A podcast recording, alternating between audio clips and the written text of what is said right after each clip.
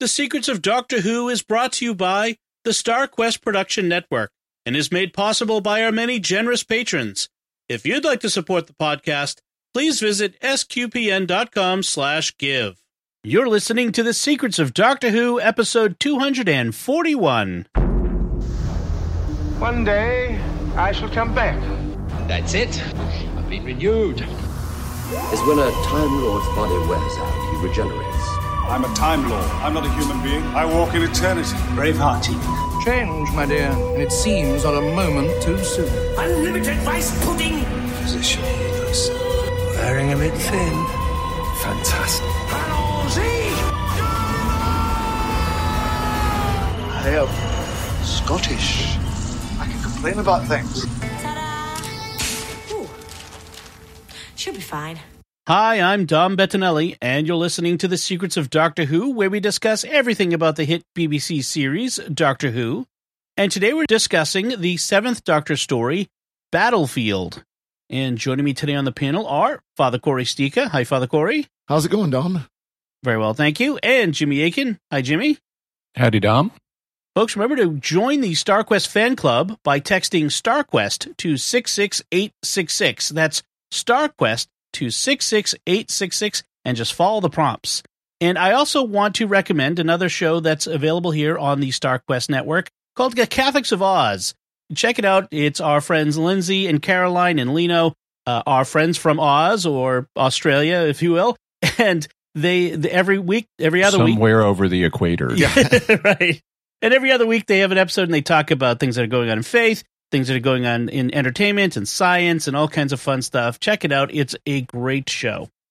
All right. Uh, so we are talking today about this seventh Doctor story called Battlefield. It's in the the third. It's the first serial of the th- of this Doctor's, the seventh Doctor's third season, and it was it's kind of an odd arrangement of things because there was a half season in there somewhere. The the seasons they're very short seasons, Mm. but uh, but it's or series as uh, our British friends refer to it.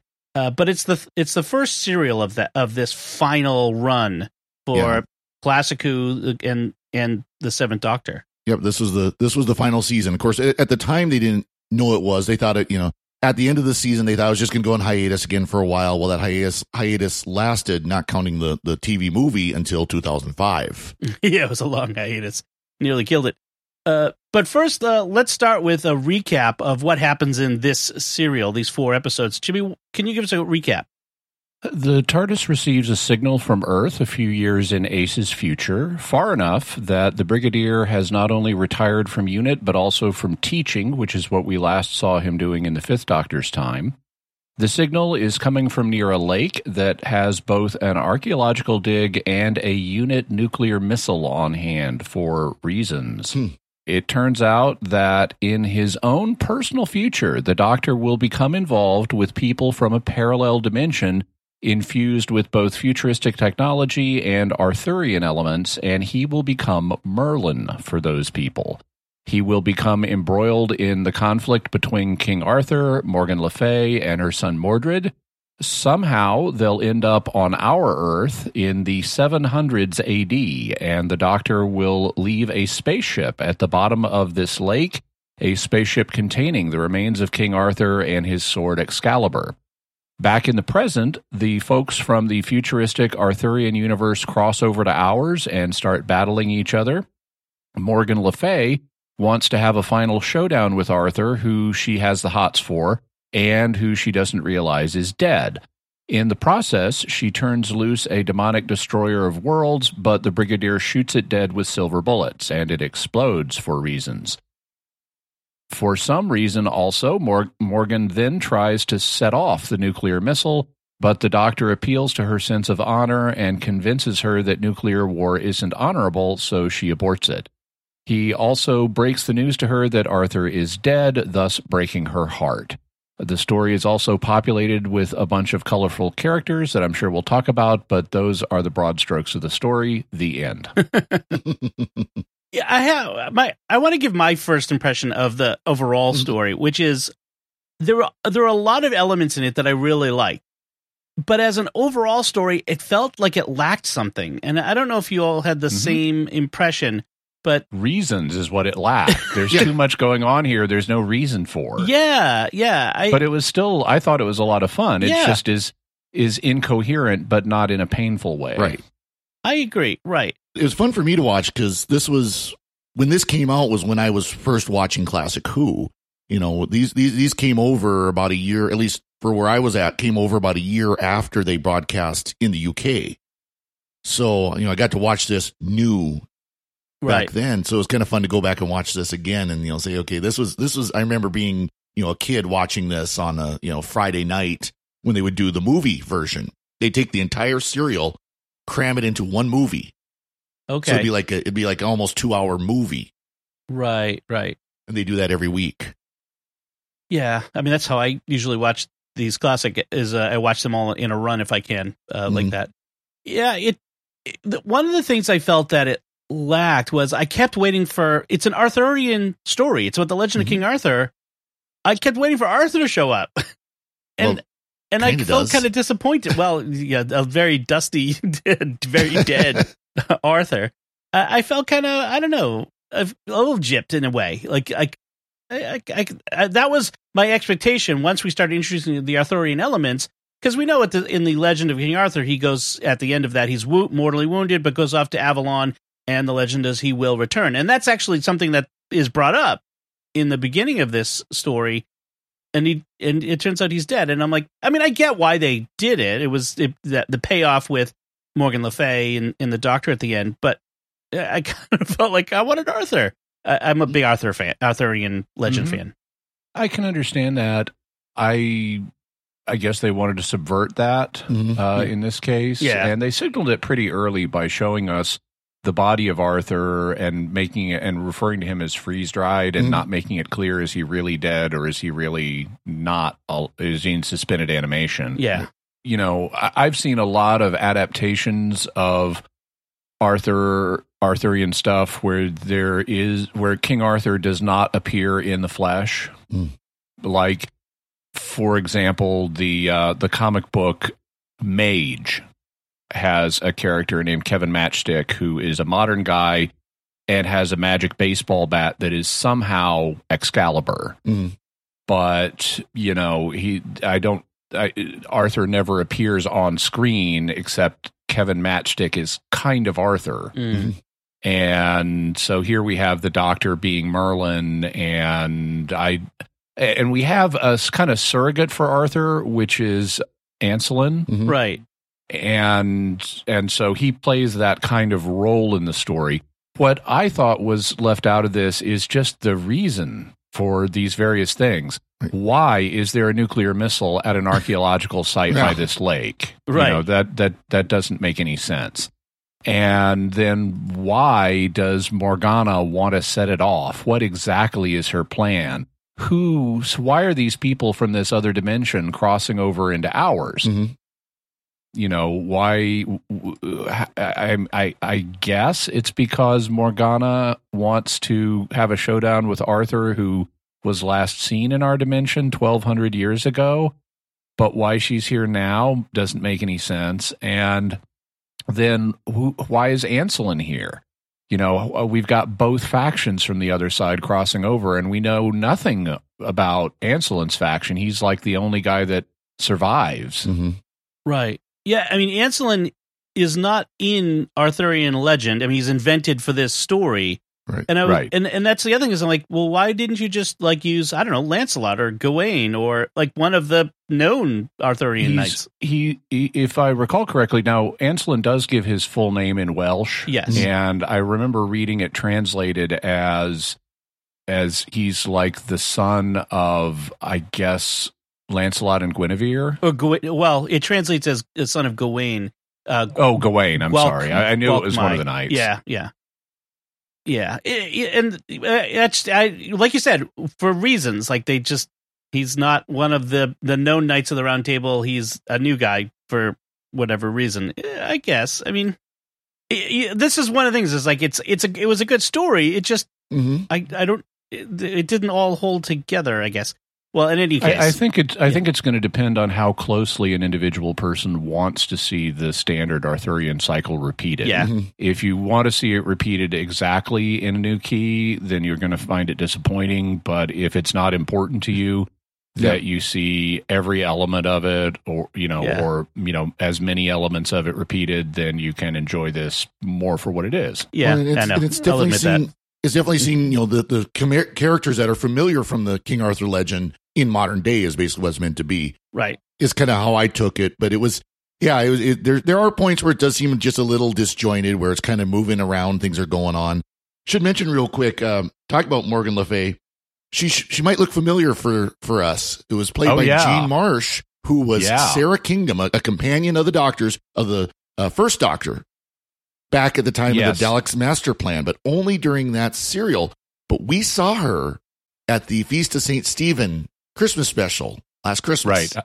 I was going to point that out. Yeah, we have we have so Dom, you have seen her in the Sara Kingdom role before. Right. She was the one that when they went to the movie uh, production studio, for example, that she's she's the new find. You know, she's going to be the new actress and stuff. Oh, And She was like the okay. when future she's- policewoman. She, she's Yeah. really this space soldier from ten thousand years ahead of our time. oh, okay, okay, yeah, yeah, yeah, yeah. Okay, Yeah, there's, of course, Jean Marsh is also also a- known for a lot of other things, not just Doctor Who. I mean, she's, Yeah, she's a big actress. famous, Yeah. famous upstairs, actress. downstairs, and all kinds of things. yeah, Also, there's a really nice bit in here. So, with Jean Marsh and Nicholas Courtney, who plays Mhm. the Brigadier.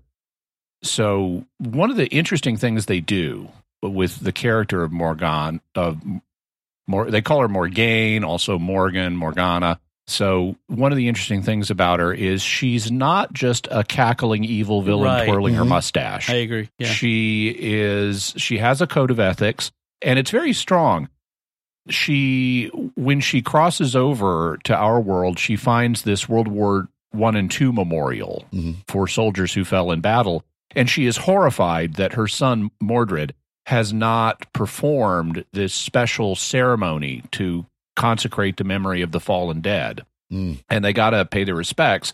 So they proceed to do this. Also, later to pay Mordred's bar bill, she gives a blind woman back her sight. right. And then, obviously, finally, the doctor talks her into nuclear weapons falling from the sky and destroying children is not honorable. Right. And so she does have this code of ethics, but there's a great interaction where they're doing their ceremony to honor the fallen dead. The brigadier comes across them and she's delighted to meet a warrior of this world. Mhm. And he's holding a gun on them and she and we don't see the full interaction, but we get him summing it up and he's saying, "Okay, so let me get this straight. You're performing a ceremony, a solemn ceremony to honor the fallen of our world wars. And while this ceremony is taking place, we are under truce. And she's like, Yes. And so he's good with that. And then she says, I mean you no malice, but when we meet again, I will kill you. and and the thing is, in the Daleks master plan, Nicholas Courtney played her brother, who was oh. also a, one of the space agents, and she killed him in that story. Oh, oh wow, that is That's a deep awesome. cut. That is awesome. You know, speaking of like the the Morgan not being just a cackling evil villain, it is interesting. Like she's kind of capricious, and it's eh, well, no, she's got a, a code that she's following because just before she heals the innkeeper's wife of her blindness, she has disintegrated a unit soldier. You know, Mhm. trying to, get- but because that was a warrior, like the unit soldier was a, a warrior, and so that was that was a fair kill. Whereas Yep. healing the innkeeper's wife, that was fair too. Yeah, so it it, it is interesting. I, I liked that they've they've given some depth to that character. Mhm. Well, and yeah. let's let's talk about the the brigadier in the room. I mean, it is great to have Nicholas. Well, Cor- there's two. well, I, I, I want to talk about the, the the brigadier that we all know and love and think about when we say the brigadier in Doctor Who, which is, and we'll get to the other one in a second. But you know, having you know Lethbridge Stewart, having Nicholas Courtney show up in in this, it was uh, was fun. I mean, especially I can imagine at the time it was first airing, it had been a long time since fans had seen the brigadier, and so Yep. that must have been a real great fan service at the time. Well, there's, a lot of fan service in this episode. I mean, and it, it's Yeah. very much throwback because you've got the Brigadier. And we Uh-huh. finally get to meet Doris. You know, he Yeah. always talked about Doris. Well, we finally got to meet her. Which is Um, awesome. Yeah. Bessie, we had Bessie. Uh, Bessie, the yeah. doctor doctor had uh, unit uh, pass pass cards, and one of them was for Liz Shaw. Right. Ace had to pretend to be Liz, which was great. You know, I like how Ace points out she looks nothing like me, and the doctor says, "Just think like a physicist." yeah. Yes. Well, you, you can imagine then the doctor's card would have been the third doctor then. right. Mhm. Right. we should also remind people that Bessie is the yellow Oh, right. Edwardian car, Car. that the doctor has tricked out, and we get to see it in this episode. We haven't seen it since since the fourth Doctor's time. Five doctors. Oh, we did see it briefly in the Five Doctors special. Yeah, Right. Right. And this it, its a license tag is now Who Seven, of Mhm. course, because Mhm. it's the seventh Doctor, which was good.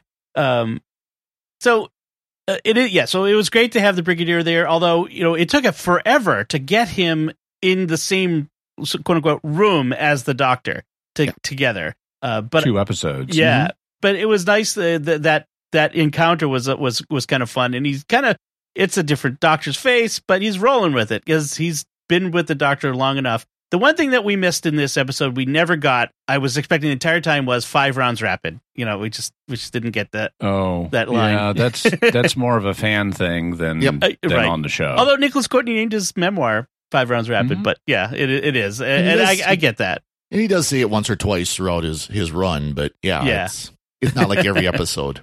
No, no, no. Um, so well, let's talk about the other brigadier. So the new the new characters we got. We have a new brigadier uh, for unit, a woman named Winifred Bambera, uh, and she's a she's a real pistol. I mean, she's she's a real warrior uh, out there on the battlefield, which was different for the eighties. I love the way that she and Ancelyn interact Mhm. because they they they really have this Gilgamesh and Enkidu s- kind Chemistry. arc that then goes even farther. Yeah. Yeah. yeah. um, they meet each other, and he's like a knight that isn't going to talk to a peasant, which is what he views her as. And she's like not going to let this medieval Yahoo run around, you know, doing whatever he wants. And they they end up fighting, and as the doctor and Ace and a new friend of Ace are like walking away from them, we just see them fighting in the background. And that fight was totally improvised; it was not choreographed, but they're just wrestling on the ground. And the doctor says, "Oh, they're just establishing their credentials. Don't worry about it." and and then uh, you know Bambera has defeated Ancelyn, and he acknowledges it. And you know later on, it's like, "Oh yeah, she vanquished me, and I I capitulated." and and then as they continue to interact. Uh, Bambera looks at him at one point when they're driving a jeep and says, "So Ancelyn, are you married or what?" and and then later, after they've had some battle experience together, he's like, "Winifred, Winifred, art thou betrothed?" Yeah. and so you can see we, it. we see this clearly romantic relationship evolving between them, which is really fun. I like that.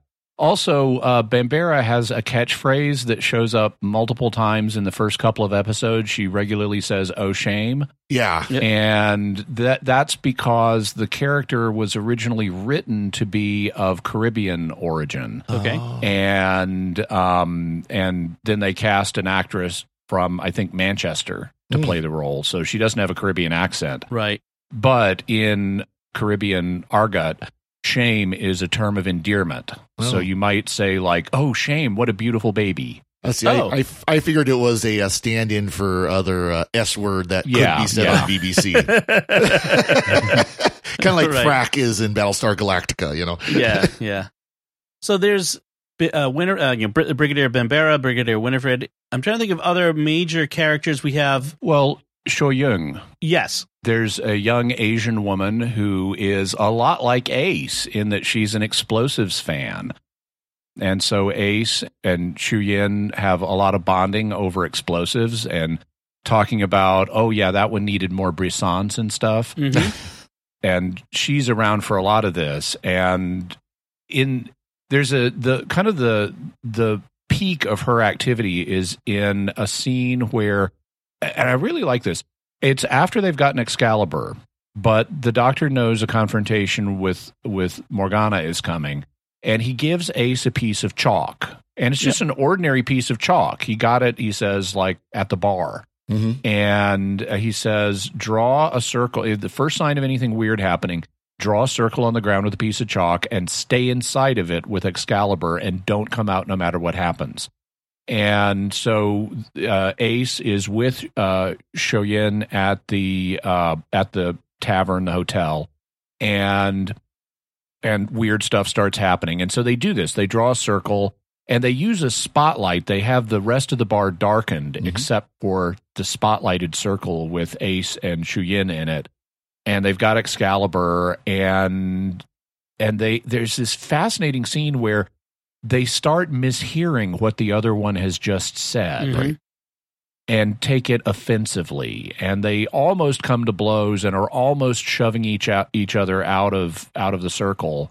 And they're saying very cruel things to each other. And then they realize someone's messing with our minds and they just hug and in in Morgan's realm wherever she is she says we see her and she says oh they breed their children strong on this world i like that right, Well, right. And that, that, that fight argument was kind of interesting uh, when they're arguing because Ace uses a racial epithet that you would not use on TV today, even in that kind of circumstance. Right.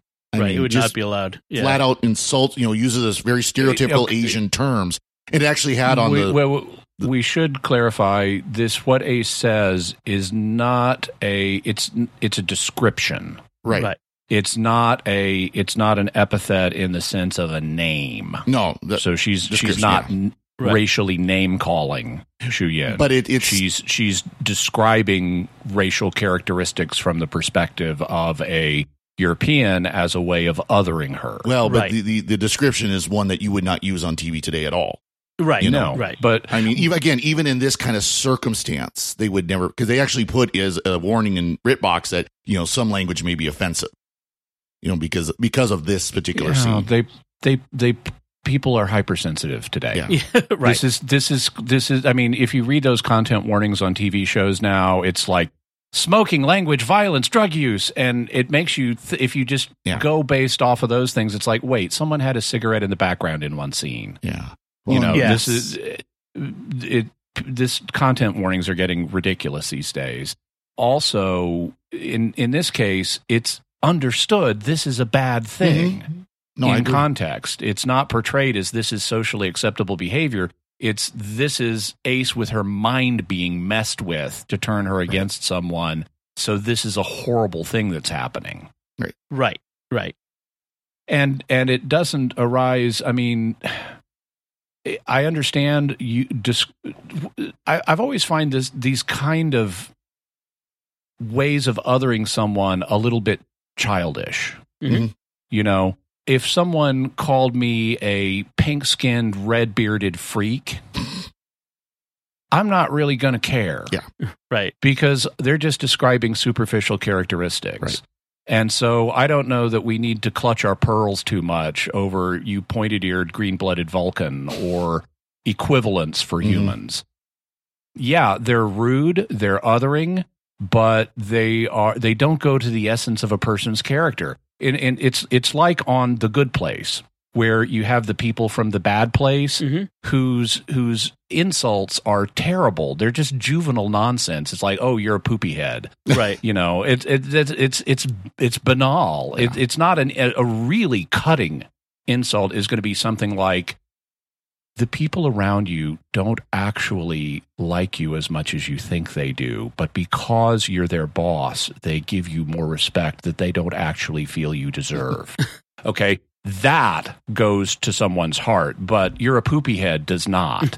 and and to me, pointed eared, green blooded Vulcan or pink skinned, red bearded freak, those are those are superficial mm-hmm. characteristics. It's just a way of othering somebody when you don't have anything more cutting to say. Right. This is like the shallow wading end of ostracism. We've mm-hmm. become very, very. It's it's superficial. yeah, Yeah, we become very exactly. superficial as a as a society. Uh, you know, easily easily uh, offended, easily hurt. Um, sticks and But it- stones. But it is interesting though, in the midst of the argument, that she drops into this Yeah, again, this yeah. othering, you know, instead of just you know, because she uh Shaolin or Ace thinks Shaolin is calling her a freak, and that Ace calling her ignorant and all these Right. different things, you know. So Yeah, yeah. Yeah, I also, I also like Shaolin gets a nice line in here where, or an interesting line where after they've drawn the circle, uh, Ace says, "So, do you think we should sprinkle holy water?" And Shaolin says, "I don't know, not my mythology." yeah. Well, it's interesting the whole the drawing a chalk circle. I mean, that is there's a few elements in this story which really draw from traditional, uh, uh, uh, uh well, Wiccan's not traditional, but traditional witchcraft beliefs Yeah. about about you know magic and powers. Like a chalk circle is a is a ring of power that contains or holds out magic.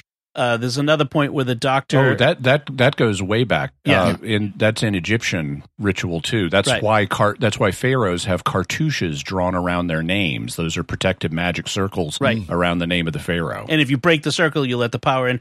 The uh, this it was interesting that they made silver into the thing that that um hurts the fairy or The fae the in the Mhm. demon specifically, uh, whereas traditionally it's been iron. So I, I thought that was kind of uh, interesting that they went with silver in this. But as soon as the doctor mentions silver bullets, I'm Yep. thinking, oh, the, the Chekhov silver bullets are coming for Chekhov's gun. yeah, Actually, that was that was I, I I thought that was nicely done. Yeah. So the doctor is talking to the brigadier, and the brigadier is is discussing the weaponry that unit now has. Because in the past, unit's weaponry has always been highly ineffective Mhm. against whatever they were fighting, and the brigadier says that's no longer the case. We now have shells that could go through a Dalek. Uh, we've prepared. We have other ones that are designed to handle Yeti, and which were robotic, as you may Mhm. remember. Uh, we have this other thing that's highly effective against robots, and we even have golden bullets for you know what, meaning the Cybermen. right. And the doctor says, "Oh, do you have silver bullets?" And and the brigadier is like, "Silver bullets? Why would we have those? You know, because they're classically used against werewolves." Mhm. And Yeah. the doctor says, "You never know." Yeah. And the, and as soon as the doctor's gone, the brigadier turns to someone and says, "Do we have silver bullets?" Go get some. Well, and it was, it was it was funny back, you know, way back. I can't remember what episode it was, but there was an episode where the, where the brigadier says, "Just once, I want an enemy that I can kill, or, that, right. or that bullets are effective on." You know that yeah, yeah. that That might have been the impervious to bullets. That might have been the. Autons. Yeah, Yeah. I, it might have been when they, when they were going after the Autons.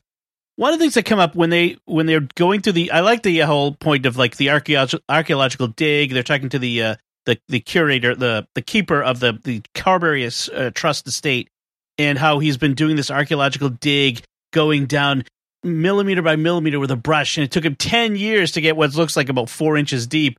And then the doctor's like Ace, and she throws some nitro nine in there and blows the thing up Yep. to uncover a uh, a tunnel. Oh, because it was a a a, uh, a plaque that they uncovered that said Mhm. "Doctor, dig here." Uh, yeah, so dig hole here. dig He hole left his own note for himself. and they find this tunnel. And uh, you, correct me if I'm wrong. They go into the tunnel, and Ace says it's made of concrete, or yeah, concrete. They didn't have that in the eighth century. yeah, they did. Yeah, I mean the Pantheon in Rome is much older than that and is made of concrete. A lot of stuff in Rome is made from concrete, right? Yeah. Yeah. Um, now they may not have had concrete in 700 in in 700s Britain. Okay. That I don't know. Yeah, that's yeah. Although, yeah, Romans had it, and Romans were in Britain before that, so it's possible. But yeah, that's true. That's true. And at another point, the doctor ends up using a. Uh, they're, evacuating the civilians now that the tavern's been blown up, and uh, or just before it got blown up. But they're evacuating the civilians, and they they're kind of refusing to go. And the doctor uses a Jedi mind trick on them to convince Mhm. them. I thought that was interesting. He actually does he does psychic stuff more than once. Later in in the final episode, he just puts his fingers on Mordred's head and telepathically KOs him. Yep. Yeah, Just knocks him out. So, but he also then uses his hypnosis or telep- his Time Lord hypnosis or telepathy on the locals, and they're talking about how angry they are and how they're not going to leave. And he then, uh, you know, very masterfully tells them, "You want to leave," and and they're still angry, but now they want to leave, and it's like, come on, we're leaving. I mean you can't reason with these unit people. you know, we let us get out of here now. Yeah. I, I, I, I love how it fuses their pre-existing. I mean, they don't change the anger part; it just changes the "we want to leave" part. right, right. So one of the things I was reading about this and about these this this last run of episodes, and we've talked about this before, is how the Seventh Doctor gets darker in Mhm. personality, and but I'm I'm trying to uh, understand what about him in in this story was darker than expected. Uh, you His know, coat. His coat. Yeah. And that, They, and that he's no actually was- longer wearing the the cream colored coat. Yeah, and that was an actual conscious decision on the part of the producers to put him in a dark in darker clothes because going from here he does get very much more dark. Let's just put it that way. I wouldn't say very Okay. dark, but much darker. Coming But in from this after one- this story, But in this one, is there much dark about the Doctor? Well, so he he at one point he's he is a and they call Morgan calls his bluff on this, but he's ready to decapitate Mordred. hmm Yeah. and he's also part of the going dark is he's he's operating on multiple levels and we see that happening here where we have this story that involves by, and by the way i really like the fact this involves the dory the doctor interacting with his future Right. you know this is another showing what can be done on a time travel show where it, the the lead character does not necessarily know everything yet because he hasn't yet become merlin Right. but he's he's operating on this kind of four-dimensional chess level where we have the story being involving elements of his future and the pa- our past and stuff like that he also as part of his darkness he focuses more on psychology and and going to people's core motivations and he ends up talking we, we get sort of get talking fixes like we get here, where he talks, he makes this impassioned and really kind of dark speech about nuclear weapons Mhm. to to to Morgan to talk her down, Mhm. and then he breaks her heart. Right. You know, Arthur's just dead. You can't have a final glorious battle with him. And so there there are elements, but Father Cory's right. It's gonna he's he's gonna go darker than this. Okay. Yep. Okay. There is Very one much so. point where he, he thinks the destroyer has killed Ace, the the demon, and he he like if they're dead, you know, you're you, the- you well wait do you see what I do now? So there, I mean that was kind of a little bit I thought of of that you could you still you see through the doctor's silly aspect, and then there comes out this um a bit of a darker aspect as well. Mhm. So that was I well, thought it's, that was it's, there it is too. interesting. The Seventh Doctor, very much, you know, of course, he's kind of considered a clown, but he really does have the the anger, the seriousness, the darkness that Mhm. they again they will start playing on much more over the course of this this season. Okay, I'm I'm looking forward to that. So as we as the the the this story was wrapping up, we got to a really interesting point where they the Doctor and Ace and the Brigadier have escaped from the destroyer out of the the the ruined castle where where Morgan uh, had kept him, and they need to go back in with the gun with the silver bullets to kill it. And the Brigadier sandbags the Doctor, like knocks him out to take the gun and go to apparently, you know, would they yeah, he expect KOs the doctor. yeah, Wow. it, it, it's like a suicide mission. He's going to go in and, and, and kill the, the destroyer with the bu- silver bullets. I I was I was kind of shocked. Like, wow, the, the the brigadier KOing the doctor on this one. That was pretty pretty uh, uh, wild. But uh, of course, he he survives that, which was good. O- originally, so that's the brigadier going off to his final confrontation with the destroyer. Mhm. Originally, he was going to die, Ah, and and Nicholas uh, or Courtney was actually on board with them killing off his character, but and so was John Nathan Turner. So they were all set. This was going to be the big the brigadier's you know final going out story.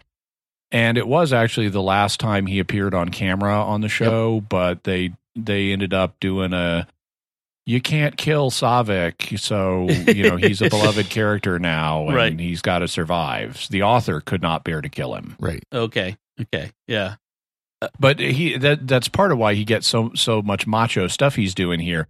Uh, earlier, when the doctor will not decapitate Mordred, the doctor points a gun at him and just says, "Try me." Oh, the brigadier And- does. And uh, the brigadier, I'm Yeah. sorry, the brigadier points a gun at Mordred and says, "Try me." And and Morgana is like, "This guy is a warrior of this world. He's steeped in blood. He can do it." and and then you know amping up even from there the doctor you know uh, the brigadier punches the doctor and knocks him out and then goes off on his own to confront the destroyer right, right. I, love I love that great scene though where the doctor runs up and thinks he's dead. It's like you were supposed to die in your bed, and it's like I'm not dead yet. You were supposed to be dead. yeah. Um.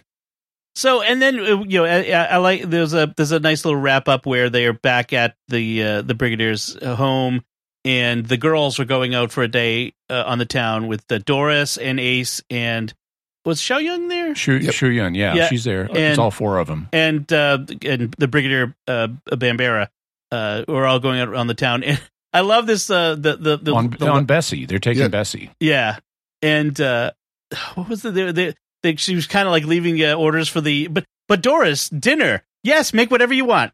we'll be As long as it's delicious. So she, yeah, make something delicious. And so she, they give the men the task to do. So the brigadier's got to tend the garden. Uh, Ancelyn is going to use the lawnmower, and the doctor's going to make dinner. right, right. That was I- a, I that was a, a nice I wrap like the way they there. phrase that too to roll the lawn. You know, of course, that's thinking the old push mower where it's a roller. It's actually more of a cutter than it is a mower Yeah. as we think of. Oh, he had a beautiful lawn. I mean, I just like I was in, in awe of the brigadier's uh, landscaping. It was. Uh, I'm very suburban. so, any other things you y'all wanted to mention about this episode, Father Cory? An- Another great line I like from the, the brigadier. Uh, they're in the he's in the helicopter with Lavelle, and he says, "You know," she asks, "We we don't know what the situation is here," and he says, "The situation, Lavelle, is normal. It doesn't get any worse than that." And of course, I had to laugh because I think of the military term snafu. I'm going to use Right. the G G rated version. Situation normal, all fouled up. right. Yeah. uh, we didn't say much about Lavelle. I mean, that that was an interesting character. She didn't have a whole lot of uh, time. Uh, she she died Yeah. relatively early, but um, She was a helicopter pilot. She was, and apparently from Czechoslovakia, yeah, which actually wouldn't be Czechoslovakia by the era this is set. It fell apart as part of the Velvet Divorce. right. but the um, one aspect of unit here in this is that it's much more integrated Mhm. It is not everybody is british Yeah, i mean it's always supposed to have been the united nations task force and, but we only ever saw you know a unit composed entirely of british people you know Right. corporal benson and captain yates and Mm. the brigadier and so forth but in this, we see unit people from multiple nationalities, and they're all working together. They're all integrated, and they imply that it always has been integrated because there's, I believe, it was it Russian. There's a Russian unit member who who recalls serving with the brigadier during the third doctor's time. Right. yeah, yeah. I think yeah, I remember that. I Um, mean, uh, speaking of the helicopter, I got a kick out of, you know, of course, they didn't want to crash a real helicopter. So Yeah. they made a wood frame that looks kind of sort of looked like it. And that's what they set on fire. yes, so kind of, sort of. It Hmm. was burning, and so that yeah, that was good enough. Uh, Oh. J- Jimmy, anything else? So uh, we talked about we I mentioned briefly how this alternate universe has both futuristic and Arthurian elements. We didn't really talk about the futuristic one, but basically an, imagine armored knights with ray guns. Right. Mhm. The TARDIS in this has been painted almost powder blue. You know, there Yep. are times when I've commented that, wow, in this episode, the TARDIS is, looks like it really needs a paint job or something. And here it's had one, but powder blue? Really? You know, when they're in the bar and uh, the doctor orders a glass of water and Ace and makes or Ace order a lemonade instead of a Coke and vodka, Mhm. they're told the price is five pounds, and Ace is amazed by that, and the doctor reminds her it's the future, so implying there's been inflation, which he doesn't explain is caused by the government's monetary policy that they're entirely in charge of. But he when he pulls stuff out of his pocket to pay it he's got a bunch of coins including a five pound coin and a little weird robotic bug yeah, Yeah. that starts walking around and and and he grabs it and explains it's a valuable piece of coinage Yeah. right. so on some other planet they've got little walking bugs uh, robot bugs as coinage Yeah. this series oh we also have a moment in this serial of ace as the lady of the lake Yeah, where she's coming up from the spaceship and she's got Excalibur and her arm comes up through the water holding Excalibur first. as Warmsly's explaining the Lady of the Lake legend. Yeah. Yeah, yeah. And and she then walks up to shore and hands it to Ancelyn and says, "Here, you can be the king of England." um, the uh, uh, it, it was a fun science fantasy romp. I enjoyed it. It had an anomalously large number of pyrotechnic explosions. Oh, yes. um, They went all more than most more than most Doctor Who episodes. Interestingly, it it also kind of resonates with the Silver Nemesis Mhm. because you'll recall we had Lady Peinforte in that, Mhm. and and her servant who was like almost companion material. I mean, could have could have become a companion Sure. if they wanted. And and that's a, it, the vibe is a lot like Morgan here and Ancelyn. hmm Yeah. I mean, Ancelyn is not Morgan's servant, but the characters and the themes of the stories are very reminiscent. Right. That's interesting. Yeah. I mean, that was Um, the 25th anniversary special, the Silver Nemesis. Um, Yeah. So that was just one season ago. Yeah. Also, there's a nice line which, uh, when Bambera and Ancelyn are fighting in a battle, Ancelyn's pointing out how how they're basically doomed, and she says, "That's what we're paid, or that we're going to die." And she says, "That's what we're paid for, so let's do it with some style." Yeah. and, um, and that's fun. And then at the end, when when for whatever reason uh, Morgan wants to set off the nuclear bomb, she's interrogating Bambera and says, "What is the secret incantation?" hmm And she's got a screen in front of her that like says failsafe release code, you know, Yep. enter here or something. And she says, "What is the secret incantation?" And Bambera's like, "The what?" The magic words, the uh, failsafe release code Yeah. and and I I like that interaction. Yeah. As soon as she said secret incantation, I thought it's the code, Yep. Right. and it was nice to see them play those two concepts together. All right, so I think that should about do it for uh, our discussion. I mean, there's, I, I like you said, uh, there was lots I liked about this, and and now that we've talked about it, I I like it even a little more. That Mhm. you know that we've had some time to discuss it. So, um, yeah, it was a good start to this last season for the the Seventh Doctor and for the Classic Who. All right, to wrap things up, I want to take a moment to thank our patrons who make it possible for us to create the Secrets of Doctor Who, including Catherine M., Ramiro G, Ken M, Blake P, and Steve C. Their generous donations at sqpn.com slash give make it possible for us to continue the Secrets of Doctor Who and all the shows at StarQuest. You can join them by visiting sqpn.com slash give. And we'd also like to thank Victor Lambs, who edits the show for us every week. So that's it from us. What did you think of the Seventh Doctor story, Battlefield? You can let us know by commenting on the show at sqpn.com or the Secrets of Doctor Who Facebook page, or send an email to Doctor Who at sqpn.com. We'll be back next time when we'll be discussing the 11th Doctor story, The Power of Three. Uh, Yeah. And Sesame Street. Just kidding. the Power of Three. and the Count. Until then, Jimmy Akin, thank you for joining me and sharing the secrets of Doctor Who. Thanks, Dom. And Father Cory Sticha, thank you as well. Thank you, Dom.